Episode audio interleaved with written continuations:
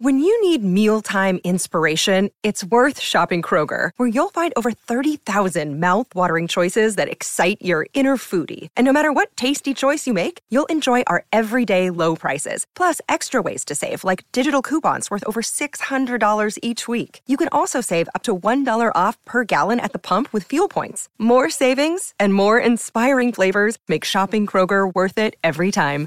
Kroger, fresh for everyone. Fuel restrictions apply.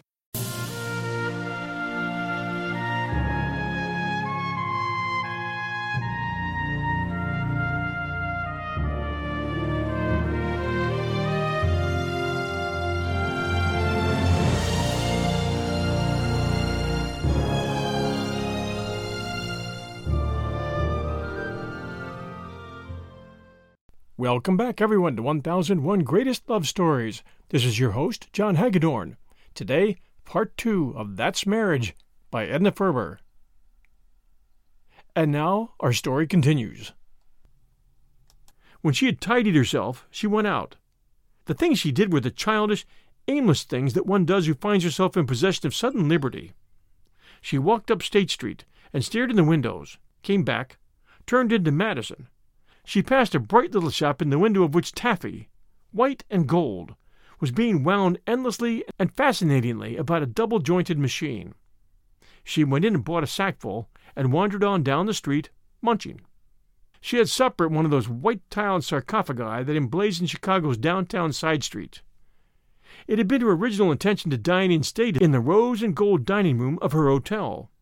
She had even thought daringly of lobster, but at the last moment she recoiled from the idea of dining alone in that wilderness of tables so obviously meant for two. After her supper she went to a picture show. She was amazed to find there, instead of the accustomed orchestra, a pipe organ that panted and throbbed and rumbled over lugubrious classics. The picture was about a faithless wife.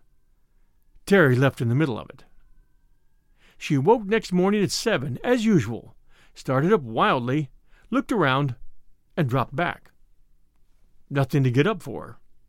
The knowledge did not fill her with a rush of relief. She would have her breakfast in bed. She telephoned for it, languidly. But when it came, she got up and ate from the table after all. That morning she found a fairly comfortable room, more within her means, on the north side of the boarding house district. She unpacked and hung up her clothes and drifted downtown again, idly. It was noon when she came to the corner of State and Madison Streets. It was a maelstrom that caught her up and buffeted her about and tossed her helplessly this way and that.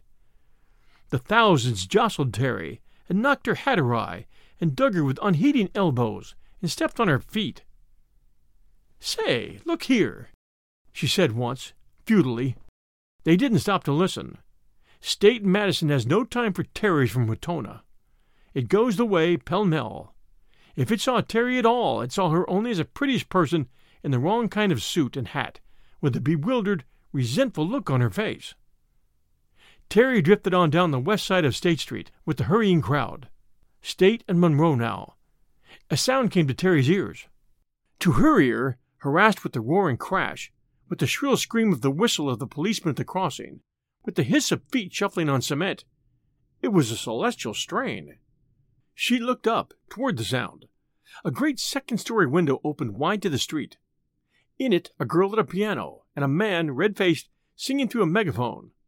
And then a flaring red and green sign Bernie Gottschalk's Music House. Come in. Hear Bernie Gottschalk's latest hit. The heartthrob song that has got 'em all. The song that made the squareheads crawl.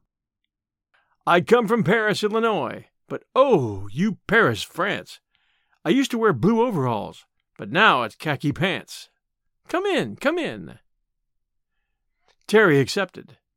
She followed the sound of the music, around the corner, up a little flight of stairs. She entered the realm of Euterpe. Euterpe with her hair frizzled.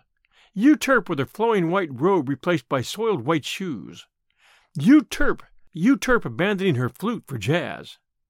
She sat at the piano, a red haired young lady whose familiarity with the piano had bred contempt. Nothing else could have accounted for her treatment of it. Her fingers tipped with sharp pointed and glistening nails, clawed the keys with a dreadful mechanical motion. There were stacks of music sheets on counters and shelves and dangling from overhead wires. The girl at the piano never ceased playing. She played mostly by request. A prospective purchaser would mumble something in the ear of one of the clerks. The fat man with the megaphone would bawl out, Hickey Boola, Miss Ryan, and Miss Ryan would oblige. She made a hideous rattle and crash and clatter of sound. Terry joined the crowds about the counter. The girl at the piano was not looking at the keys. Her head was screwed around over her left shoulder, and as she played she was holding forth animatedly to a girlfriend who had evidently dropped in from some store or office during the lunch hour. Now and again the fat man paused in his vocal efforts to reprimand her for her slackness. She paid no heed. There was something gruesome, uncanny, about the way her fingers went their own way over the defenseless keys. Her conversation with the frowsy little girl went on. What'd he say? Over her shoulder. Aw, he laughed. Well, did you go? Me? Well, what do you think I am, anyway? I would have took the chance. The fat man rebelled. Look here, get busy. What am I paying you for? Talking or playing, huh? The person at the piano, openly reproved thus before her friend, lifted her uninspired hands from the keys and spake. When she had finished, she rose. But you can't leave now, the megaphone man argued. Right in the rush hour? I'm gone, said the girl. The fat man looked about, helplessly. He gazed at the abandoned piano, as though it must go on of its own accord. Then at the crowd. Where's Miss Schwimmer? he demanded of a clerk. Out to lunch. Terry pushed her way to the edge of the counter and leaned over. I can play for you, she said. The man looked at her. By sight? Yes. Well, come on. Terry went round to the other side of the counter, took off her hat and coat, rubbed her hands together briskly, sat down, and began to play. The crowd edged closer. It is a curious study, this noonday crowd that gathers to sate its music hunger on the scrouts vouchsafed it by Bernie Gottschalk's music house. Loose lipped, slope shouldered young men with bad complexions and slender hands. Girls whose clothes are an unconscious satire on present day fashions. On their faces, as they listen to the music, it is a look of peace and dreaming. They stand about, smiling a wistful half smile. The music seems to satisfy a something within them. Faces dull, eyes lusterless, they listen in a sort of a trance. Terry played on. She played as Terry Sheehan used to play. She played as no music hack at Bernie Gottschalk's had ever played before. The crowd swayed a little to the sound of it. Some kept time with little jerks of the shoulder, the little hitching movement of the dancer whose blood is filled with the fever of syncopation. Even the crowd flowing down State Street must have caught the rhythm of it, for the room soon filled. At two o'clock, the crowd began to thin. Business would be slack now until five, when it would again pick up until closing time at six. The fat vocalist put down his megaphone, wiped his forehead, and regarded Terry with a warm blue eye. He had just finished singing, I've Wandered Far from Dear Old Mother's Knee. Bernie Gottschalk Incorporated, Chicago, New York. You can't get bit with a Gottschalk hit, fifteen cents each. Hey, girlie, he said emphatically, you sure can play. He came over to her at the piano and put a stubby hand on her shoulder. Yes, sir. Those little fingers. Terry just turned her head to look down her nose at the moist hand resting on her shoulder. Those little fingers are going to meet your face if you don't move on. Who gave you your job? demanded the fat man. Nobody. I picked it myself. You can have it if you want it. Can't you take a joke? Label yours. As the crowd dwindled, she played less feverishly, but there was nothing slipshod about her performance. The chubby songster found time to proffer brief explanations and asides. They want the patriotic stuff.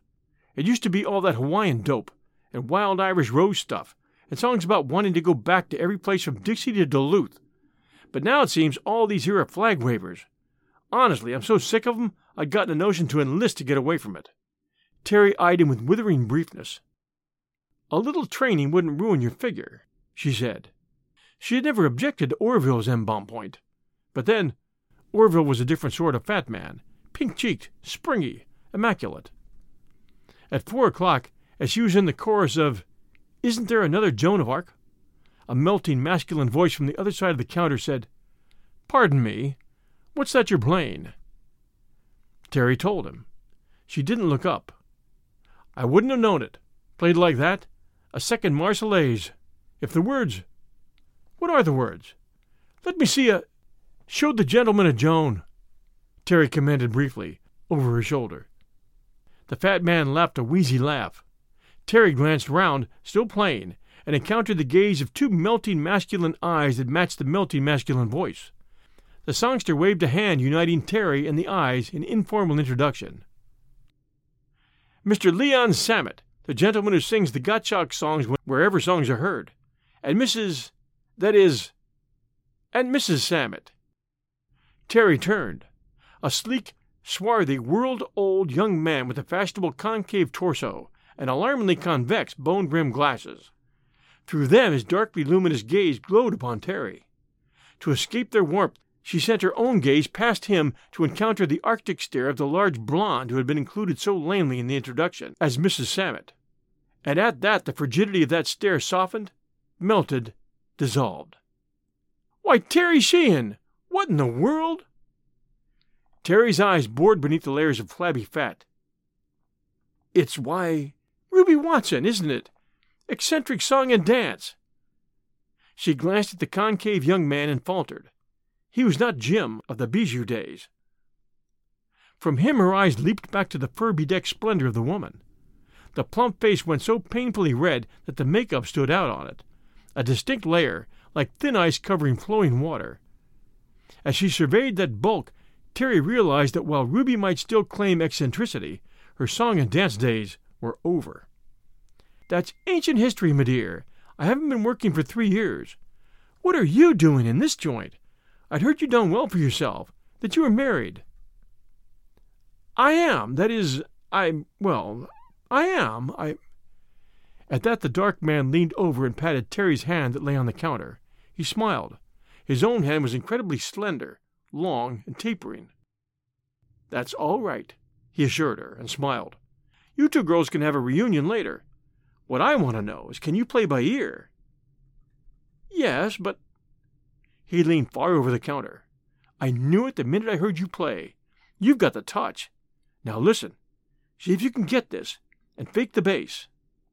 He fixed his somber and hypnotic eyes on Terry. His mouth screwed up into a whistle.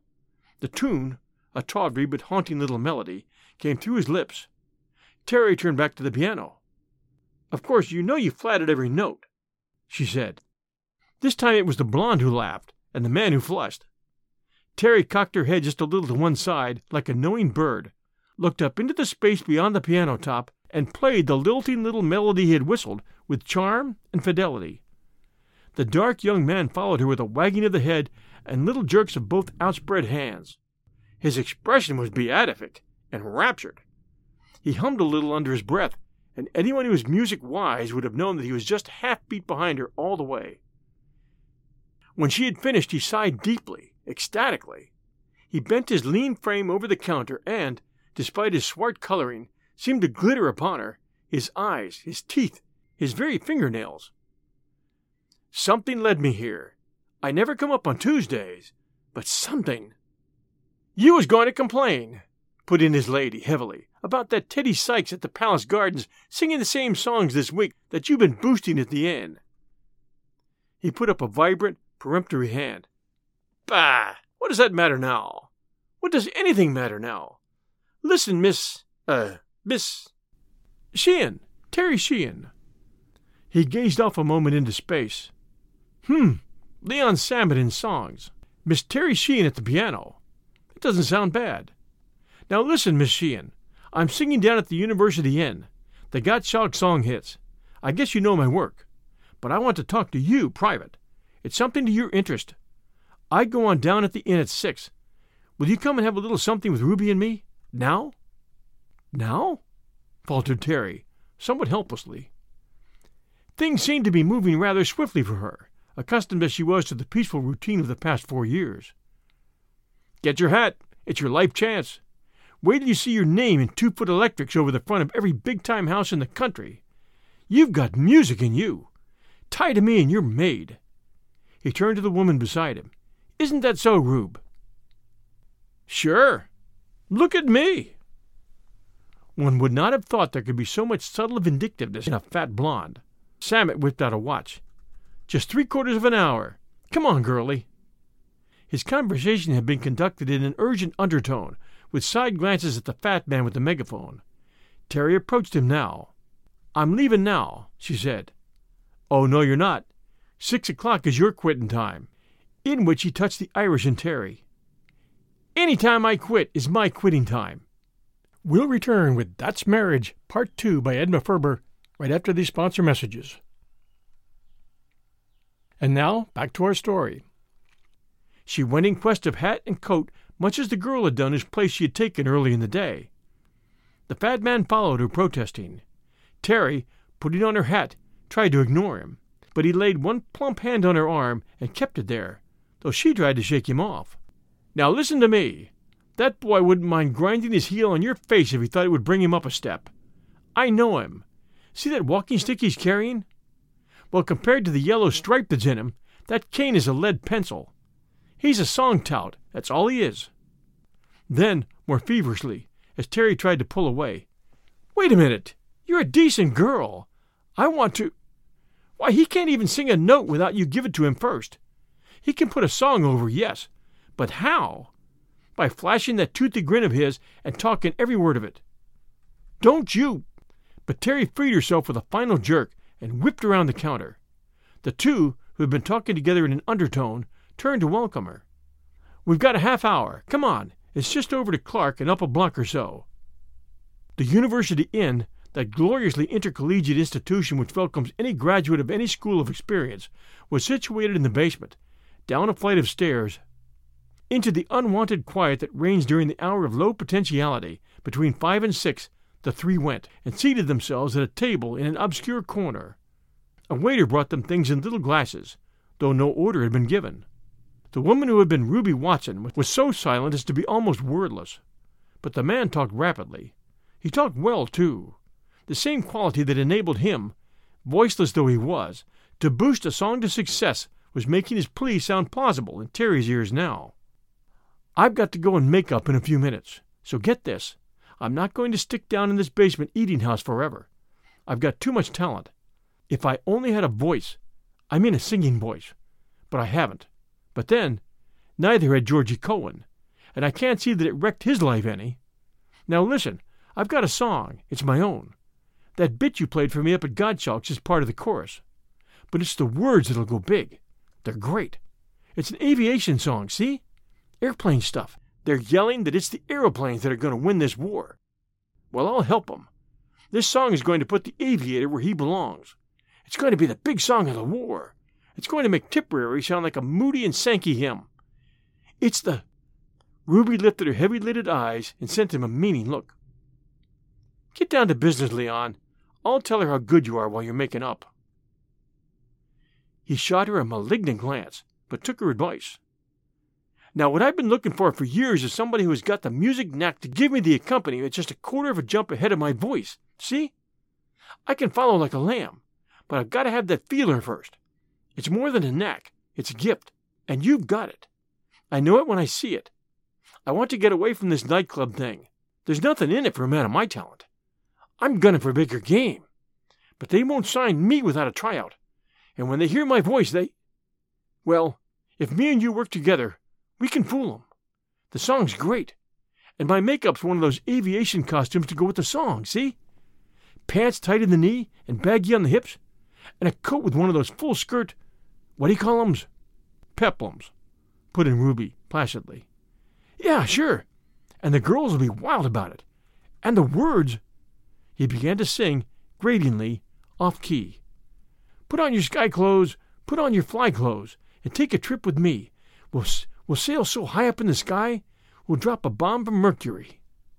Why, that's awfully cute, exclaimed Terry. Until now, her opinion of Mr. Samet's talents had not been on a level with his. Yeah, but wait till you hear the second verse. That's only part of the chorus. You see, he's supposed to be talking to a French girl. He says, I'll parlez-vous in français plain. You answer, cher américain.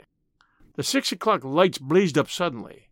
A sad looking group of men trailed in and made for the corner where certain bulky, shapeless bundles were soon revealed as those glittering and tortuous instruments which go to make a jazz band.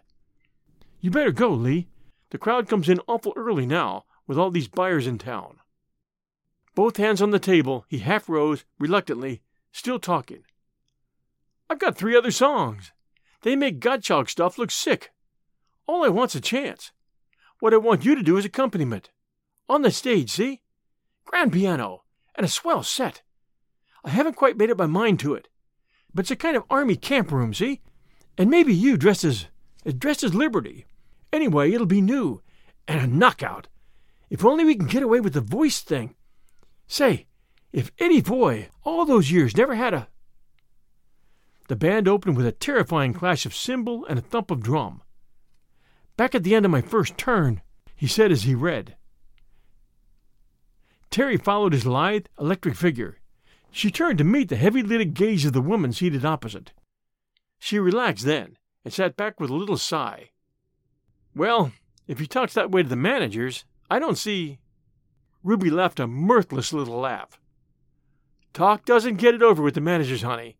You gotta deliver. Well, but he's. That song is a good one.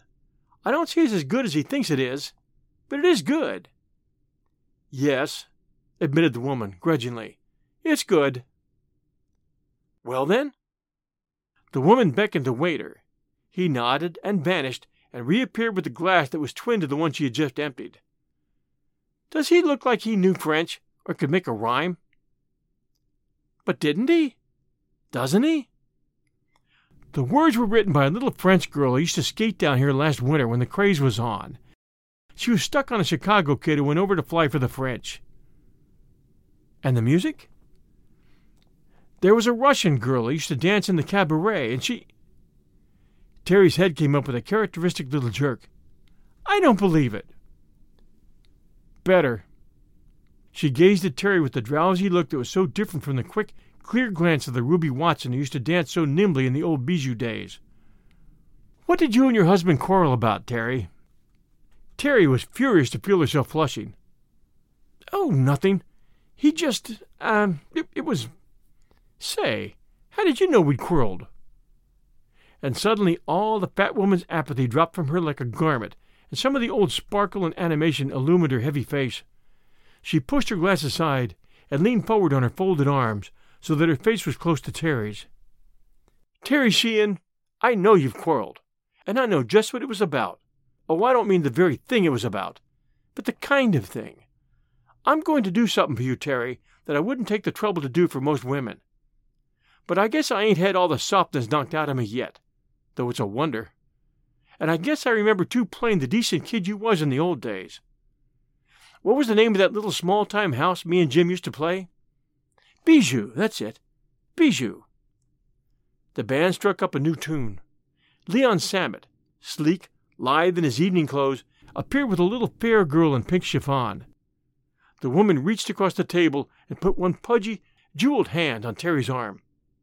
He'll be through in ten minutes. Now listen to me.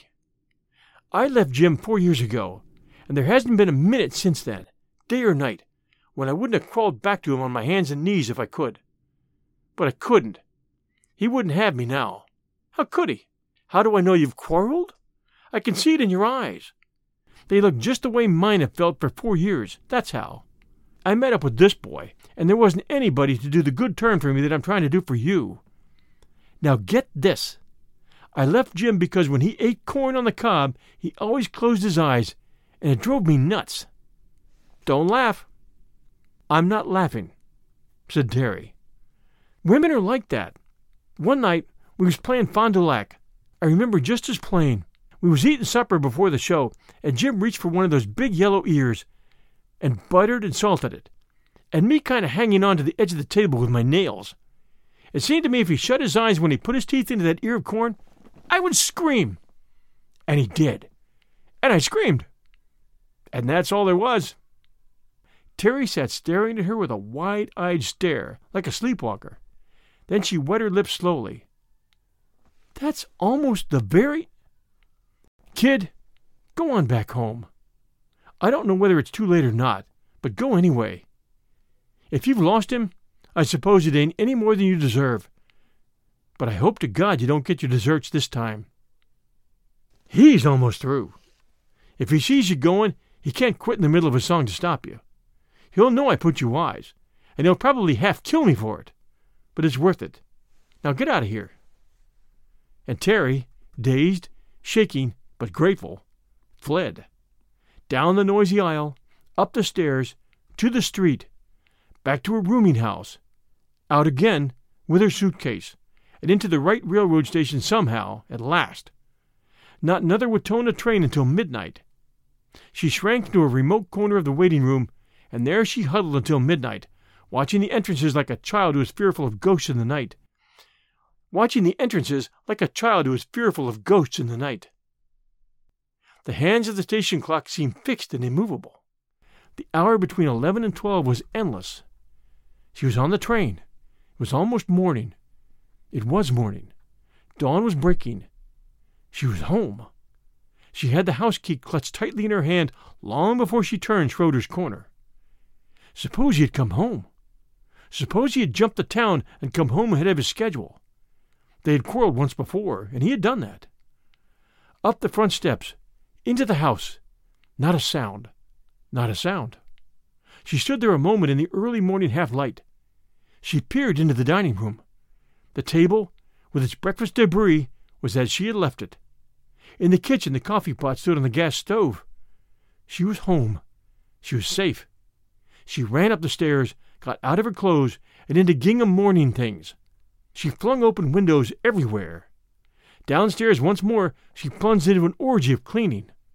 Dishes, table, stove, floor, rugs. She washed, scoured, swabbed, polished. By eight o'clock she had done the work that would ordinarily have taken until noon. The house was shining, orderly, and redolent of soapsuds. During all this time she had been listening, listening with her subconscious ear, listening for something she had refused to name definitely in her mind, but listening just the same, waiting. And then, at eight o'clock, it came. The rattle of a key in the lock, the boom of the front door, firm footsteps. He did not go to meet her, and she did not go to meet him. They came together and were in each other's arms. She was weeping. Now, now, old girl, what's there to cry about? Don't, honey, don't. It's all right. She raised her head then to look at him. How fresh and rosy and big he seemed after that little sallow restaurant rat. How did you get here? And how did you happen? I jumped all the way from Ashland. Couldn't get a sleeper, so I sat up all night. I had to come back and square things with you, Terry. My mind just wasn't on my work. I kept thinking how I'd talked, how what I'd said. Oh, Orville, don't. I can't bear. Have you had your breakfast? No. The train was an hour late. You know that Ashland train. But she was out of his arms and making for the kitchen. You go and clean up. I'll have hot biscuits and everything in no time. You poor boy. No breakfast? She made good her promise. It couldn't have been more than half an hour later when he was buttering his third feathery golden brown biscuit. But she had eaten nothing. She watched him and listened, and again her eyes were somber, but for a different reason. He broke open his egg. His elbow came up just a fraction of an inch. Then he remembered and flushed like a schoolboy and brought it down again, carefully. And at that she gave a tremulous cry and rushed around the table to him. Oh, Orville! She took the offending elbow in her two arms and bent and kissed the rough coat sleeve. I, Terry, don't, honey, don't. Oh, Orville, listen. Yes? Listen, Orville. I'm listening, Terry. I've got something to tell you. There's something you've got to know. Yes, I know it, Terry. I knew you'd out with it, pretty soon, if I just waited. She lifted an amazed face from his shoulder then, and stared at him. But how could you know? You couldn't. How could you? He patted her shoulder then gently. I can always tell. When you have something on your mind, you always take up a spoon of coffee and look at it, and kind of joggle it back and forth in the spoon, and then dribble it back into the cup again, without once tasting it. It used to get me nervous when we were first married, watching you. But now I know it just means you're worried about something, and I wait, and pretty soon. Oh, Orville! she cried then. Now, Terry, just spill it, hun. Just spill it to Daddy, and you'll feel better. We hope you enjoyed That's Marriage by Edna Ferber. If you did, please send us a kind review at 1001 Greatest Love Stories. We would appreciate that very much, and it helps new listeners find us. This is your host and storyteller, John Hagedorn. We'll return next Sunday night at 6 p.m. Eastern Time. Until then, everyone, stay safe, and we'll be back soon.